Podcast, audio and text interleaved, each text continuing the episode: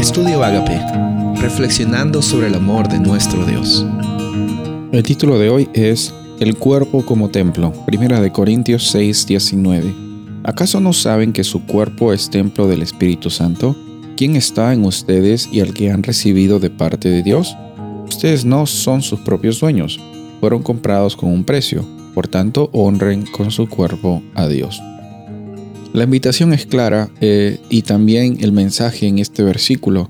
Encontramos que hemos sido, en primer lugar, comprados con un precio increíble. La sangre de Jesús permite de que tú y yo seamos reclamados como hijos de Dios. Y como hijos de Él, reconocemos también que Él nos ha dado la oportunidad de estar vivos en este planeta, en este día, en estos momentos, con el propósito de recibir el amor de Dios, y así como lo recibimos y estamos llenos de ese amor de Dios, estamos llenos del Espíritu Santo, lo compartimos con las personas alrededor nuestro.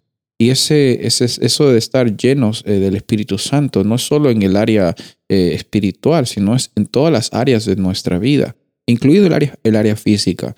Muchas personas creen que el alma es inmortal y el cuerpo es mortal, entonces no importa cómo traten su cuerpo, finalmente, cuando una persona muera, el alma va a ser liberada de ese cuerpo.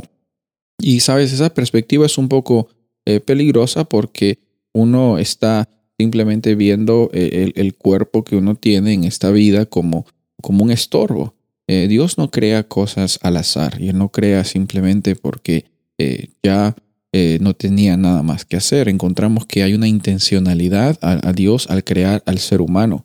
Al crearte a ti, al crearme a mí, Dios estaba pensando en cómo es que tú y yo y todos nosotros podemos glorificar a Dios y podemos compartir las buenas noticias del reino de Dios. Y la eternidad que nosotros tenemos cuando Jesús venga también empieza desde el día de hoy, cuando consideramos que nuestro cuerpo es parte de esta experiencia de nuestro vivir. Como dice la Biblia, el cuerpo es templo del Espíritu Santo. El Espíritu Santo está viviendo en tu corazón. Y no se trata de dejar de hacer cosas en un nivel conductual. No se trata de preocuparte en qué restricciones, en qué cosas tienes que seguir.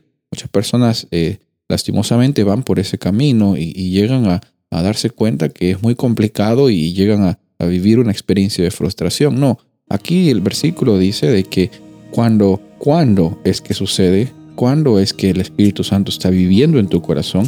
Vamos a reconocer de que nuestro precio es inigualable, y por consecuencia nuestras acciones y nuestra vida, nuestro caminar, va a reflejar esa realidad que estamos viviendo. Empieza siempre por la iniciativa de Dios, que te vio a ti y te alcanzó y te restauró y ahora está viviendo contigo. Soy el pastor Rubén Casabona y deseo que tengas un día bendecido.